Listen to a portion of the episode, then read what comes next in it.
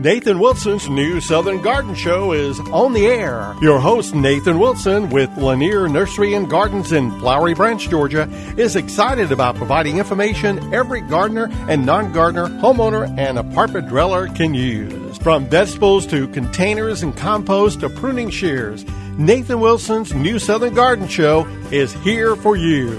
Now here's Nathan.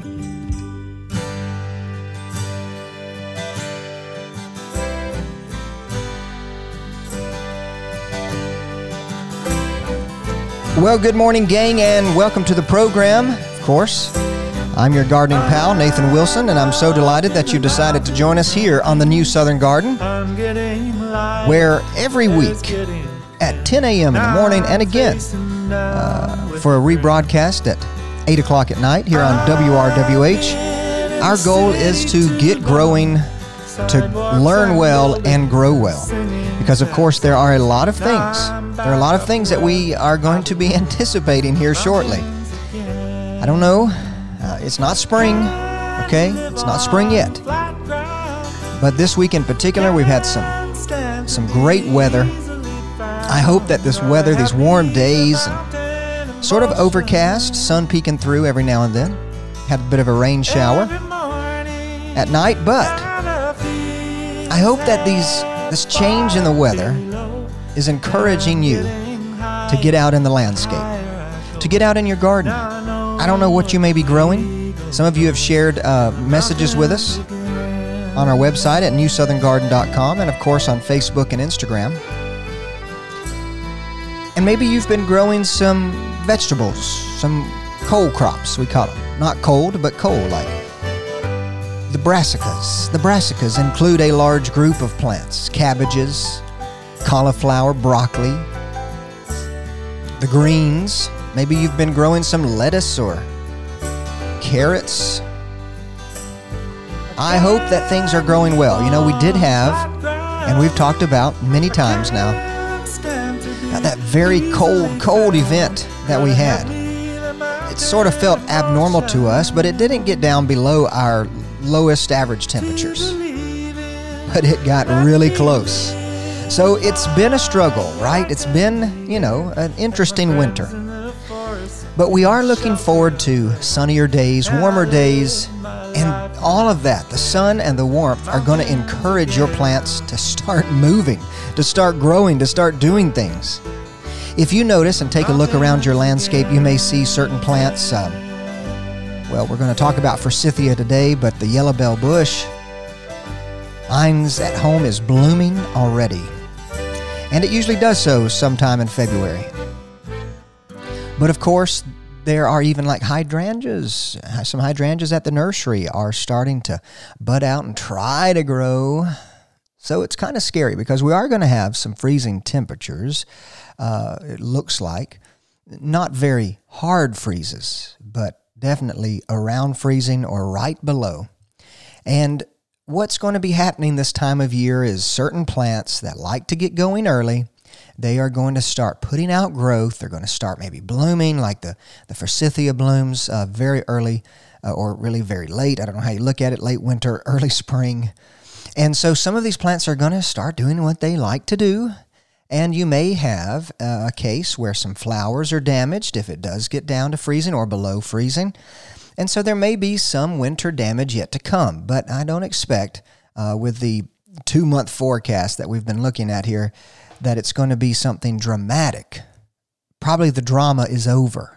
The drama of the 6 or single-digit degree days we had around Christmas, that is probably the worst of it. So you should continue to plant plants so that while the ground is still warmer than the atmosphere, it's cooler than it was earlier in the winter, but the ground is still warm enough that roots can start being stimulated to grow, and you can get some great root growth on new additions to your landscape so that they'll be well prepared, better prepared for the spring and summer temperatures, but also potentially dry spells that we go through. Hopefully, it'll be a great year. We've had, a lot of rain, above average, I believe, for this time of year. And so with that being said, maybe, just maybe, it'll be a nice year for growing things. Well, it's really always a nice year to grow things, if you ask me. But today we are going to be talking about what I've already alluded to, some of these. Some people call them late bloomers, some people call them early bloomers, because these are a group of plants that grow great in the South, but of course, because of their life cycle, they are some of the first plants to bloom. You may say, well, they're the last plants to bloom because we're ending our winter season, but also we're going into the beginning of a new growing season, so they could be classified as early bloomers. So call them late bloomers, call them early bloomers. It doesn't really matter what we call them because they are going to be giving us a lot of interest in our landscapes this later part of winter, going into spring. Not much is blooming, not much is going on.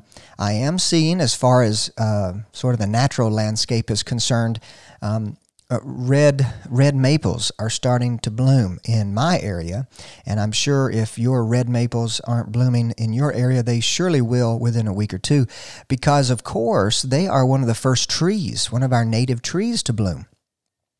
And you may not even notice that a red maple blooms, but they do. They bloom before really any other tree is starting to move, and that's actually the flower color that they have is how they get their name, red maple. Okay, red maple does not refer to the color of its fall foliage, even though some of them can have some great red fall color, and some can have red new growth as far as the leaves and stems are concerned. But generally, it's a green leaf, a bright green leaf all summer long, and then various variable fall colors. But the red maple, our native red maple, botanically speaking, it's Acer rubrum, and of course that word rubrum refers to red, Acer refers to maple.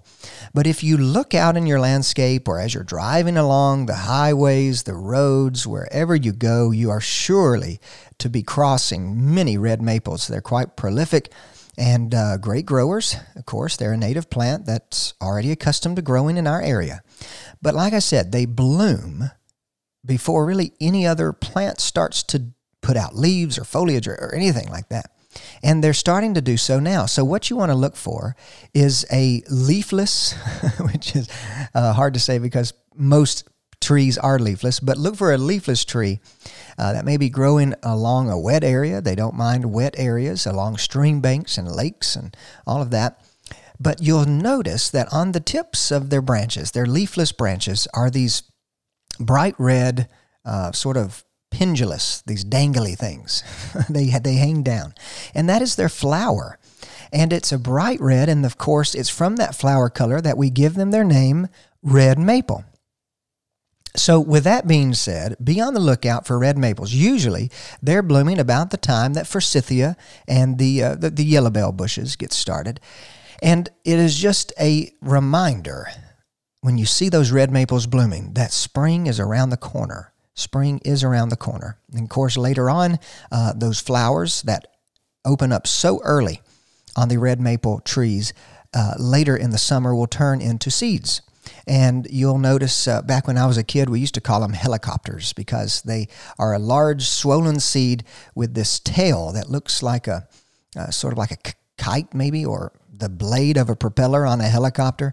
And as they start to fall and mature, they sort of swing down and start rolling onto the ground. And of course, that's one of the reasons red maple is quite prolific, because her seeds are mobile. They can get blown in the wind, tossed in the wind, and red maples can pop up well far away from where the mother dropped her seeds. So look for the red maples, because that is always a key indicator that things are starting to change. But in the more cultivated landscape, there are some plants that are going to indicate that winter is coming to a close, spring is about to begin. Of course, I still think that we have to get through March to sort of be well beyond the chance of freezing and definitely frost. That'll probably push into April. But these plants are plants that we're going to talk about today. These plants are plants that have been used in our southern landscapes for a long time. Maybe you're not familiar with some of them. I have talked about some of these before. But again, when we get to this part of the year, there really aren't that many plants that are blooming. So all the plants we're going to talk about today are plants that are starting to bloom now, or maybe have already begun to bloom, maybe a week or two ago. And then there are going to be a few plants on the list that are going to bloom in maybe a week or two from now. And so if you can imagine trying to incorporate some of these late bloomers, early bloomers, however you want to name them, incorporate them into your landscape so that this time of year when it still looks like winter, but temperatures are starting to stabilize and sort of warm up a bit, when we get to this part of year, you will actually have something beautiful to look at. And these plants, again, are sort of the ushers of what is going to come in the spring. They're just the beginning. They're just the start. And they're key indicators that a change in the weather is on the way. Well, before we get into some of these specific plants today, I do want to remind you that at the end of every month, the last Saturday of every month, we love to answer your questions. We call that our Q&A week. And of course, that is where, all along throughout the month, I try to give you discussions that are going to inspire you and, of course, give you some education, give you some tools and some tasks that are critical at certain times of the year. But I do recognize, and of course, the folks here at New Southern Garden and WRWH, we know that you have specific landscape concerns. And so in not just giving you inspiration, that's very important to us, not just bringing new things to light, but also trying to address the things that are going wrong in your landscape that you may need help with. And I guarantee you that if you send a question in, just like in high school when the teacher says, ask the question that you have because probably the student beside you also has the same question. Be sure to ask your question because there are surely other people in our New Southern Garden family, our New Southern Garden community who are listening who have that same concern. And of course, some of the things that happen seasonally are going to affect a lot of us. But we don't just want to hear about your problems. We do want to hear about your successes. So send us videos, send us pictures, and you can do so, of course, through the website. You can send us questions and messages at NewSouthernGarden.com. Just click on the Contact Us page. And then be sure to follow us on Facebook and Instagram because that's really where it's very easy to tag us in your photos or direct message us with your photos and videos. And that way we can share those with the other New Southern Garden family members that we have here. So again, try to get all those in to us before the last Saturday of the month, and we will try to answer as many as we can. We do appreciate how you respond to us and to giving us your thoughts and ideas and questions. It's really encouraging. It's really encouraging to know that we're all growing together and trying to do the best we can. Well, enough of that. Let's just start talking about some of these plants that are going to be ushering in spring, plants that are going to be encouraging us that winter is coming to an end, that winter does not last forever. If winter lasts forever, I'm sure we would all go stir crazy because in a few weeks, what's going to happen is the temperatures are really going to start warming up. The days are going to feel that the sun is going to be a little bit higher and we're going to get energized and we're all going to get infected with a disease. A serious disease that infects humans. It's called spring fever. And I know I get it every year. You will get it this year, I'm sure. And we'll all be wanting to get out of the warmth of our house and into the warmth of early spring. And we'll want to be going crazy, buying plants and doing new things. So be on the lookout for that disease. Maybe keep track of your progress to see how bad of infection you have this year. Well, we've only got a minute or so in this segment, but I do want to go ahead and let's start talking about some of these plants. The first plant that is really an usher of spring is one that you are probably very familiar with. It's a classic plant, a heritage plant for the South. It's not a native plant, but it is a very good garden plant, and that is the camellia. Now, we've talked about camellia before, so be sure to check out those episodes online at NewSouthernGarden.com. But we're specifically going to talk about a group of camellias that we call the Japanese camellias. The Japanese camellias are the later blooming camellia, and they are the ones that are still blooming now, maybe have been blooming for a while, but should continue for a few more weeks. So hang on tight. When we get back from this break, we're going to talk about these early or late bloomers, however you want to determine it. We'll see you on the other side.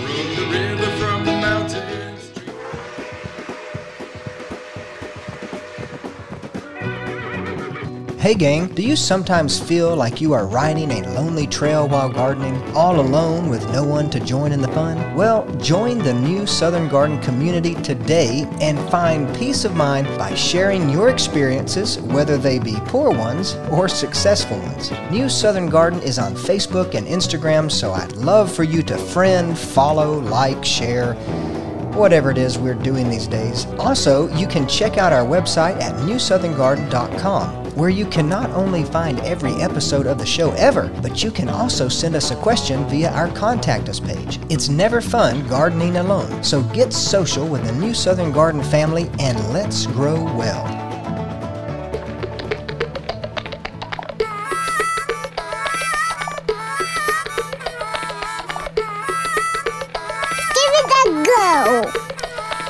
Well, gang, this morning on New Southern Garden, we are getting ready to usher in spring by talking about plants that you may have in your landscape. Maybe you don't. If you don't have them, you definitely need them, because these are the plants that signal to us that winter is almost over and spring is beginning. Now, I don't know really how we should title this show today. Maybe we call it spring blooming plants, early blooming plants, or maybe we call it late blooming plants. Because depending on how you want to look at this time of year, this is basically the end of a season as far as growing goes. This is coming into a new growing season. Spring is really a new growing season. So these plants could either be considered early blooming as far as the new season goes, or they could be considered late blooming as far as last year's season goes.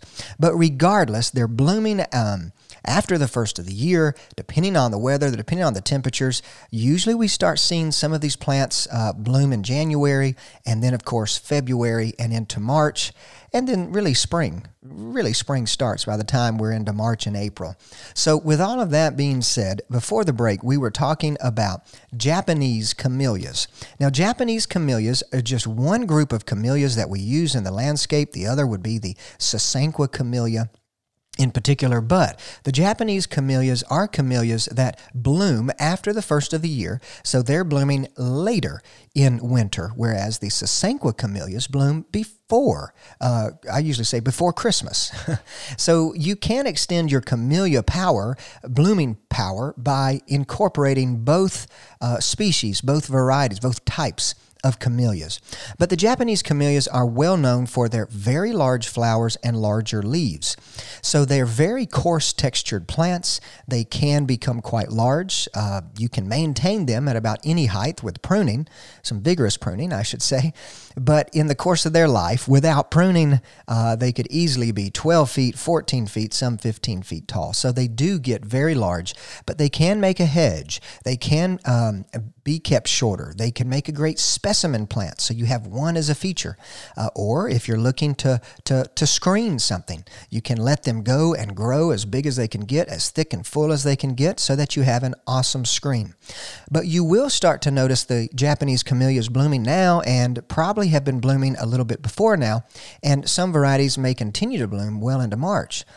When I say large flowers, some of these flowers definitely 4 inches, definitely 4 inches wide, but we're really looking at maybe up to 8 inches in size. Now, this is the size of the flower is very particular to maybe a variety or a cultivar. So when you're looking into purchasing or bringing in some Japanese camellias, if you're looking for the largest flower, be sure to do the research to make sure you're getting the biggest size you possibly could. Now, as far as flower color goes, their petals are usually different shades of white, pink, and red. Now, I have seen in recent years, the introduction of purple camellias. But folks, they can call it purple, but it's not really purple, okay? It's like so red that it's nearly magenta, right? So it's so red that it's nearly classified as a purple. But regardless, some of these Japanese camellias can have variegated petals. So instead of a solid white or solid pink or solid red, you may have a combination of one or two or three of those colors splashed on the foliage. And so they're very attractive, very large, very showy. The blooms can be single, which means that there are only one set of petals. So you see a rich yellow center where all the, well, sexual parts of the flower are. But then many of them are very blousy, and they're truly doubles and sort of bomb style where you see nothing but petals. You cannot see those yellow centers. So these Japanese camellias really like our climate. They like our soil type, slightly acidic, and they have one bit of a problem. The Japanese camellias bloom at this time of year when we may have wonderful day temperatures, and then we may have a few nights where we have freezing temperatures. And what that is going to cause is that's going to cause any open flowers to freeze and turn brown in nearly just overnight. So you wake up one day and you notice that there are brown, nasty-looking petals on your Japanese camellia. Well, that is something we just have to deal with and suffer with. You could protect overnight if you're expecting temperatures to drop into the freezing temperatures, but regardless, the plant itself is very fine. The plant will be okay. They can handle definitely our cold and a couple of zones maybe north of here as well. So no problem with the health of the plant. It's just the sacrificing of open petals, open flowers, if we have a late freeze and maybe even a frost that might touch them. You probably noticed that some of your camellias were damaged by the very cold temperature. The plant should be fine, but it's really a cosmetic thing. So in the spring, after the blooming is done, you can trim all of the brown leaves, maybe some tip damage, some blackened tips. You can prune all of that back as we get into the early part of spring. Now, let's talk about a plant that grows very near the ground. Now, I've talked about this before, and I love it because these are very deer-resistant. You need deer-resistant plants. I know. I hear about it every day. And these plants have been tried and true to be resistant to deer. I'm talking about Lenten rose or hellebore. Now, Lenten rose or hellebore, this plant is normally considered a shade plant, and it definitely is. Hellebore and Lenten rose, they can grow in very deep shade. However, what we notice when we're cultivating Lenten rose is that if they're allowed a certain amount of direct sun, then they bloom so much better than if they were in the darkest, shadiest spot of your landscape. So what I like to say is hellebore is definitely a shade plant, but it can also be grown in maybe morning sun up to 6 hours or so.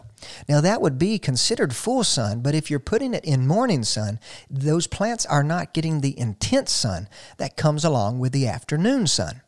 So be sure to site these so that you're getting the maximum flower power. Now, I'll say I have no problem where some of my hellebores are. It's nearly like under an overhang near the porch where the sun don't shine. And guess what? They bloom just fine.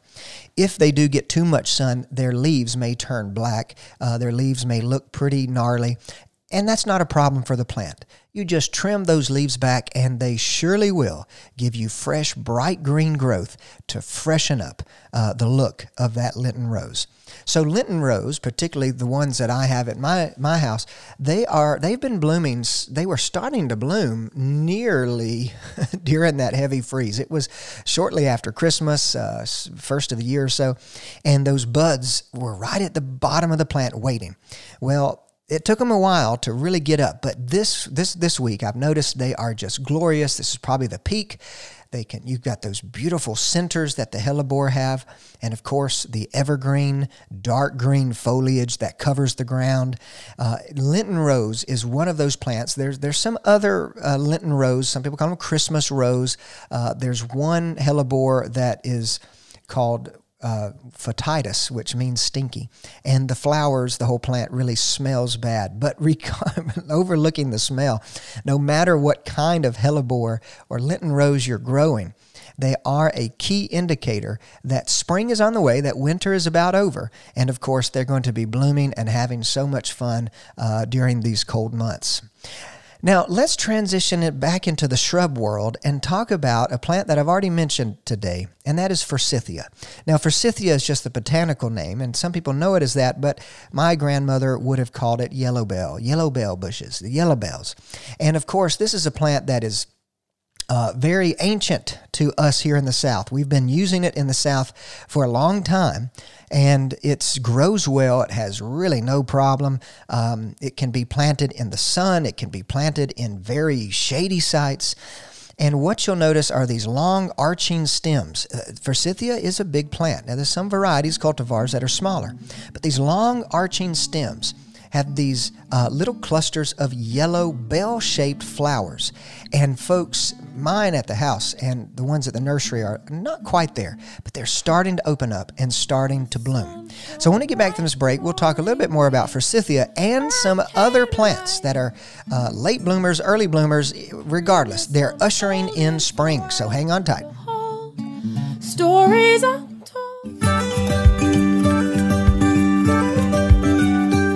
Nathan Wilson's New Southern Garden Show is on the air. Your host, Nathan Wilson, with Lanier Nursery and Gardens in Flowery Branch, Georgia, is excited about providing information every gardener and non-gardener, homeowner, and apartment dweller can use. From vegetables to containers and compost to pruning shears, Nathan Wilson's New Southern Garden Show is here for you.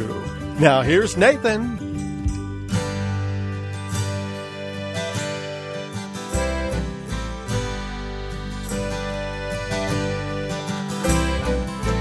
So, gang, this morning on New Southern Garden, we are talking about plants that are, late bloomers, early bloomers, depending on how you look at it. Regardless, they're starting to bloom or have started or will start to bloom shortly. And this is really nearing the end of winter, going into spring. And all of these plants are, like I've said before, just key indicators that spring is on the way, that not all is lost, that not all will be cold, dark forever. We will have brighter, warmer days soon enough. And these plants are quite tough in the sense that they bloom when it's very cold. Not many plants are able to do that, but the ones we've talked about today, like the Japanese camellias, the hellebore, and we left off with forsythia, all of these plants are quite tough. Doesn't mean that they can't have winter damage. Some of these plants surely will have had winter damage with our very deep freeze cold event that we had around Christmas.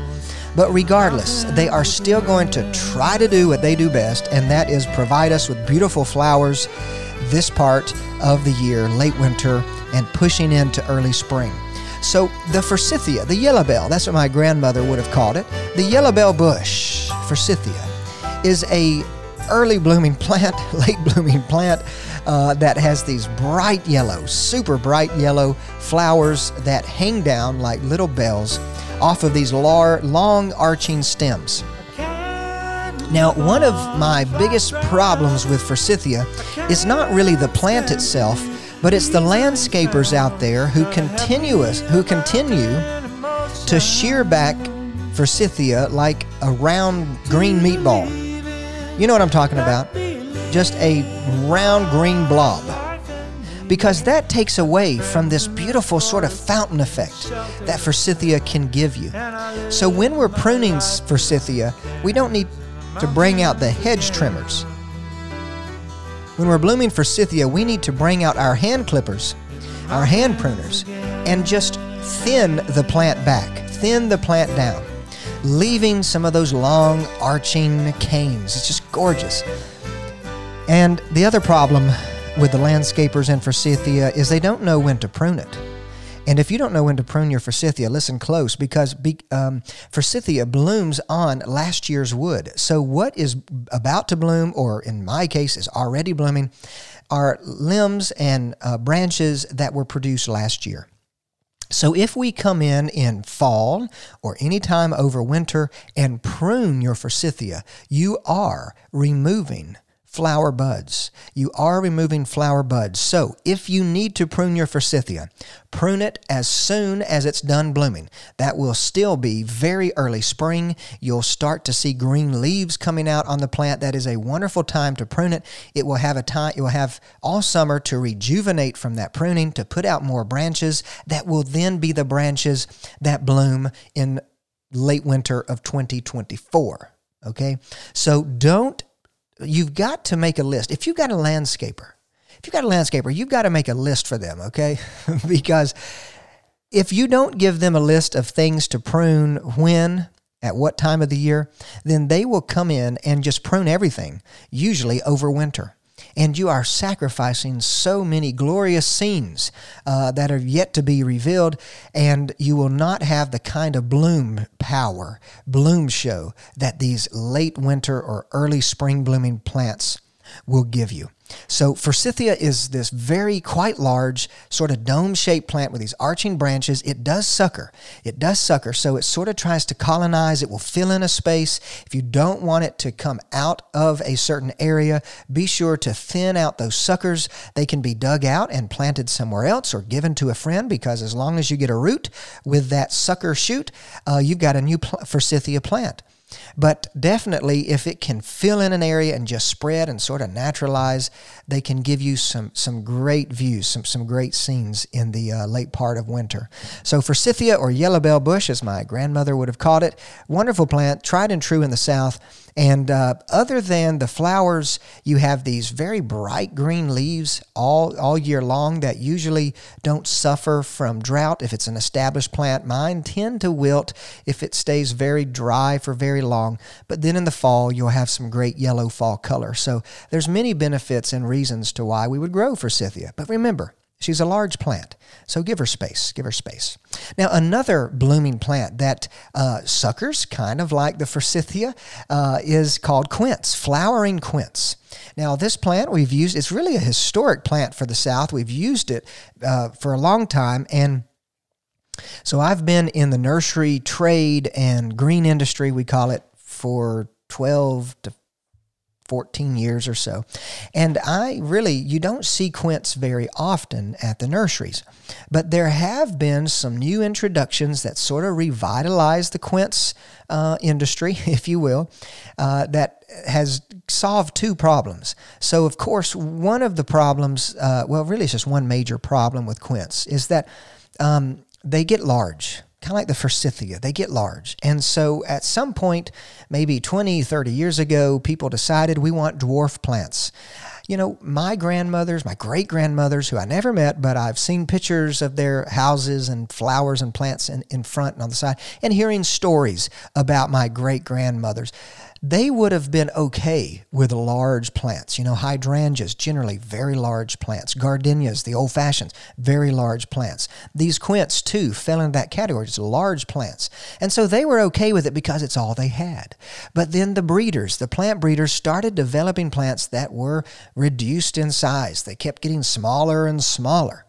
And that's very attractive to the modern gardener, because we don't want to be trimming and pruning all the time. So there have been some developments with trying to shrink down quince's size, and I hope that we see more of these plants demanded by folks like yourself who are looking for new things to grow, because they bloom, their blossom looks very much like a rose. Some of the quinces are single, and they just have a single set of petals with a bright yellow center, but some of the quinces are doubles, and they have these huge, just lousy flowers. And so with that being said, they come in a variety of color. You have white quince, you have pink quinces, coral princes, red quinces, and, there's some orange quinces too. So the quinces are a large group of flower color that can really interest any garden and fit well into the landscape. Now remember, quince blooms before most of your other plants do. So if you think this plant is going to clash, the color of this particular quince you want to grow is going to clash with your hydrangeas or something else that blooms, roses later on, remember, the quince will be done blooming before your true spring and summer blossoms come out. So there's usually no crossover with clashing of colors. So get the brightest, colorfulest quince you possibly can. Let it do its thing. And by the time your spring plants come out, the quince will be long bloomed out and it'll just be a great green shrub. Quince has a smaller leaf usually. It's quite variable depending on the variety, but they do have a bit of a softer texture. And so during the summer when the quince is not blooming but has foliage, it can still contrast well with some of the larger leaf plants that you may be growing in spring and summer. Quince is a general term. There's a group of plants called quince that is like a pear almost. It's a fruiting plant. But we're not talking about the fruiting quince. We are talking about the flowering quince. That's the sole reason why we grow it, is for its flower. Now, like I said, the quince plant will colonize. It will send up suckers at its root system. So maybe that's a good thing for you if you want a plant to just fill in a space. But if you don't want a plant that fills in a space, you may want to consider a different plant or put in a quince where it's okay if it can fill out. Now, with all that being said, any of those suckers, just like on the forsythia, can be dug out, lifted, and replanted to multiply your stock or to give to friends and family. But again, the quince is just one of those plants, another glorious plant that is going to be blooming very soon at the late part of winter, early part of spring, and it's going to indicate to us that there's definitely a change on the way. Now let's talk about some really small plants. We'll talk about some bulbs. Of course, I've got to mention daffodils because they're blooming right now. They're really, at least the ones that are at the nursery, in the ground, the ones at my garden. You've probably noticed yours have at least popped out of the ground with nice buds ready to open, or maybe they've already opened. The daffodils are a bulbous plant that we usually plant in the fall. They do need a period of cold, chilling hours, and that's why it's critical to get those bulbs in the ground in the fall, or if you're planting late, you can buy them pre-chilled, pre-vernalized, I believe is the word, the botanical word, the horticultural term, and that way they'll be ready to bloom in the spring, or I should say late winter, early spring. But the daffodils seem to be blooming earlier and earlier. Maybe it's because our winters are kind of harsh at one point, and then it gets really warm, and that just stimulates those bulbs to grow. But of course, daffodils come in a variety of whites and oranges and corals and yellows, sort of oranges too, maybe even some reds. I've seen some inflection of red on the petals on certain varieties. But daffodils aren't the only bulbs that are blooming early. Crocus is probably even earlier than that. Sometimes crocus will be blooming and there's snow on the ground, maybe not in our part of the world, but in some parts of the world. So crocus, very low-growing bulbs that, again, should be planted in the fall so they have a time to chill before blooming starts. And they come in a variety of purples with whites and pinks and whatnot. So another group of beautiful colors. And hyacinths, they'll be on the way soon. You know, they're an early spring blooming plant. They're probably maybe sending up some foliage now if you have some hyacinths. But they are usually whites and purples as their main color, blues, almost really true blues, and of course some pinks. So don't forget about the bulb plants. They are, you know, short flowering like many of these plants we're talking about, but they do help to fill in the season, to fill in this season, this particular season, when there's really not that much blooming. There's not that much blooming, so we've got to get creative. And, you know, the great thing about bulbs is they don't take up much space. Many of these bulbs can grow in full sun, in an open field if you have it, or under trees if you've got shade, and they'll still perform very well. Daffodils in particular are great at naturalizing, so they will slowly expand their little colony of plants. You'll get more blooms year after year as that colony gets bigger. And of course, it's just it can be a showstopper.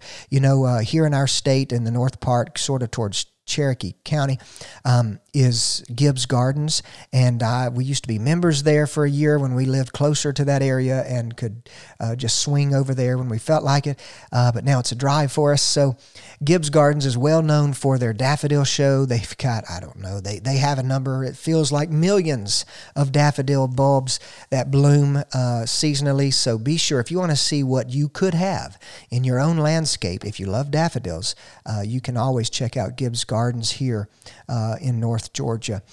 So we are coming up on a break, but we've still got several more plants that I'd love to talk about. I'll just introduce you to the next shrub that is a late winter, early spring bloomer. It blooms on leafless twigs, so it's very attractive. This is the Chinese paper bush. Now, the Chinese paper bush is sort of when it's mature, is a dome-shaped plant, a perfect dome. You can draw a line. It's like you set a big bowl on top of it. It's like an inverted bowl. And along the tips, when it's blooming, are these large clusters, just a panicle-like, just a cluster of yellow blooms. They're quite fragrant, too. The next few plants we're going to talk about aren't just blooming in the late part of winter, but they're also very fragrant. So hang on through this break, and we'll get some fragrance in your winter landscape.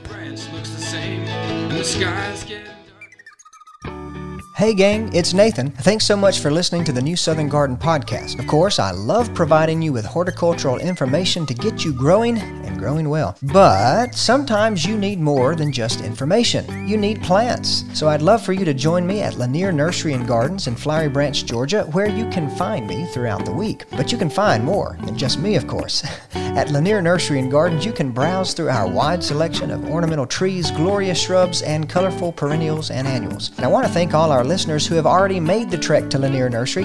It's been a pleasure to meet you and hear your gardening stories.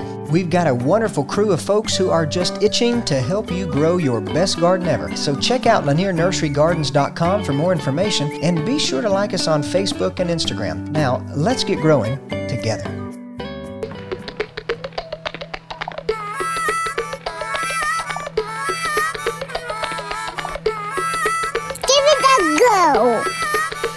Well, gang, of course, that is Little Eden Rose.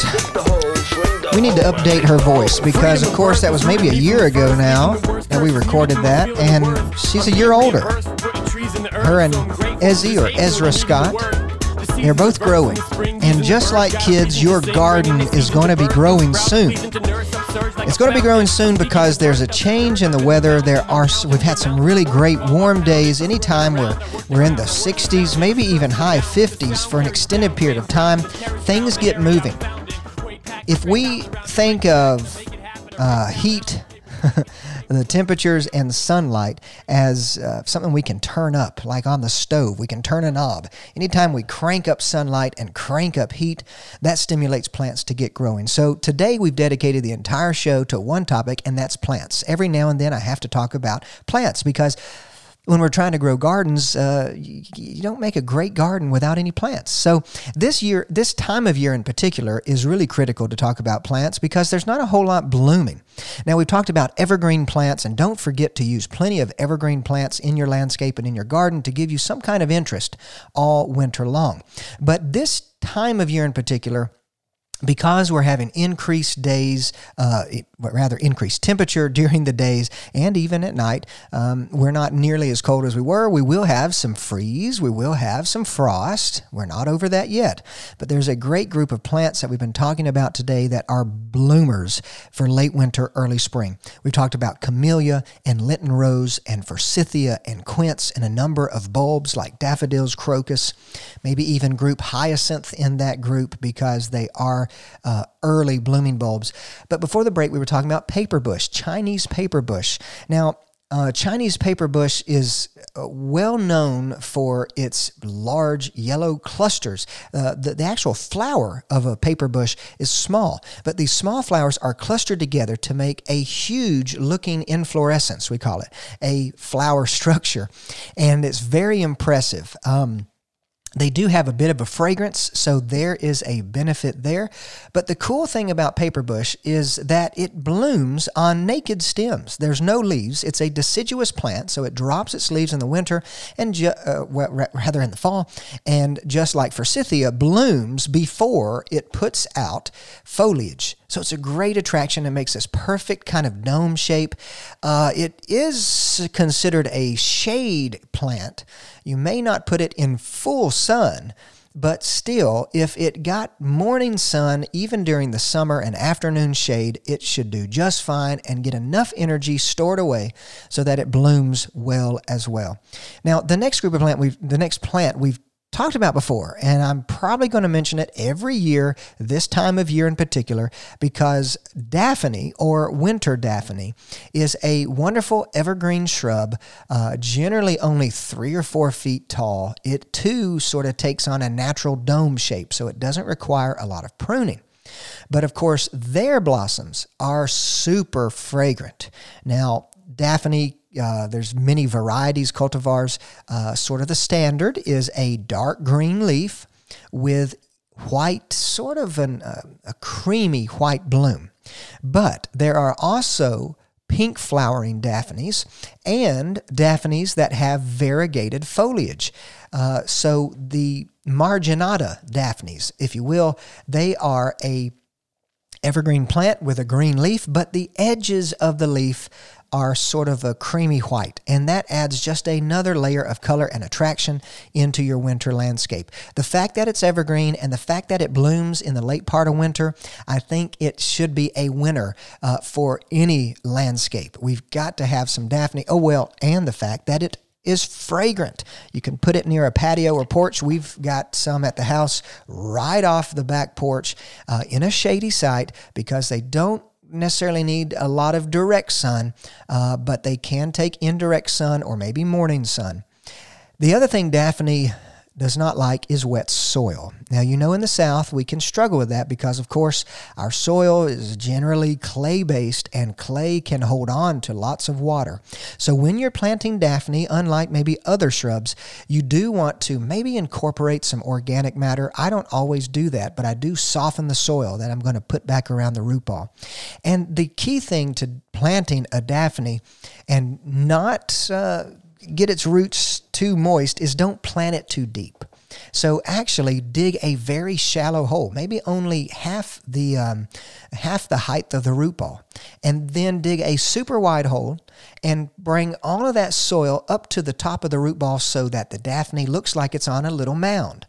Now, that's going to be critical because the roots then, if it's mounded up, we call that planting proud, the roots of the daphne can grow into the areas that aren't too wet. If you have a little slope or little ridge, you can probably plant the plant level with the soil. But if it's a flat area, if it holds water, I would not ever put a daphne in that situation. But if you are going to plant a daphne, put it on a little mound, and in a few years, the mound will disappear. Everything will settle down, and the root system, it won't look like it's on a mound forever. Trust me, I saw a 12 or 15-year-old plant that was mounded 15 years ago when it was planted, and it looks like it was planted at ground level. But mounding it for those first few years of root development can be critical to keep roots from staying too wet. Now, the last plant we'll have time for today, as far as these plants that are ushering us into spring, they're blooming in the late part of winter and pushing this early part of the upcoming spring, is going to be a plant, one of my favorite plants. You don't see it very much. It's called winter honeysuckle. I think I've mentioned this to you before on the previous episode, so you can look back at NewSouthernGarden.com for that. But winter honeysuckle, you don't see in the nurseries. We are growing it at Lanier Nursery and Gardens in Flowery Branch, Georgia, where you can find me throughout the week. We're growing it because I love it. It is a deciduous shrub, a very large shrub. That's probably one of the reasons that we don't see it much. People want short plants. But if you look at old home sites, old farmsteads, home places, you'll see usually a winter honeysuckle or two here and there, because it was a plant that our ancestors loved. Why? Well, because it's blooming now. the mother plant of all of our babies at my parents' house is blooming now, loaded with these icy white, almost translucent, can almost see through them. Light will just pick up and shine through the petals. It's about the same size as any honeysuckle flower, but of course it comes with a sweetness, a great fragrance. Now, the shrub is deciduous, like most honeysuckles are, and they'll drop their leaves in the fall, but they can make a great deciduous screen or hedge. If you're looking to hide something during the summer, but it's not critical to be hidden in the winter, this is a wonderful plant because it, like some of the other plants we've talked about, can sucker, and it can grow left to right, front to back, and fill in a space with these root suckers and sort of colonize. But to me, the fact that it is a plant that is blooming in the late part of winter, it smells great. A lot of times on the old home places, you'll see them planted off the front of the porch, the corner of the porch, because they do get large, so they need some room. You can hedge them, you can trim them, you can keep them small, but because they are so fragrant, you'll see them on old home sites right on the corner of a porch or so, or of course nearby where we can enjoy that fragrance. So gang, today we have mainly talked about plants that are going to be ushering us into spring, getting us ready for spring. These are these late winter bloomers or early spring bloomers, however you want to look at it. We've talked about camellia, Lenten rose, forsythia, quince, bulbs, paper bush, Daphne, and winter honeysuckle. If you don't have one of these plants, I encourage you to look for them and install them today. Well, thanks for joining us here on New Southern Garden. My name's Nathan Wilson for WRWH 93.9 FM. I hope you stay well and grow well. We'll see you next week. I've been in the city too long. Hey, thanks for joining us for this edition of Nathan Wilson's New Southern Garden Show. If you have a comment about today's program, you can reach out to Nathan by sending an email to grow@LanierNurseryGardens.com. Also get more information at NewSouthernGarden.com. Join us next Saturday on Local News Radio 93.9 FM and AM 1350 for Nathan Wilson's New Southern Garden Show.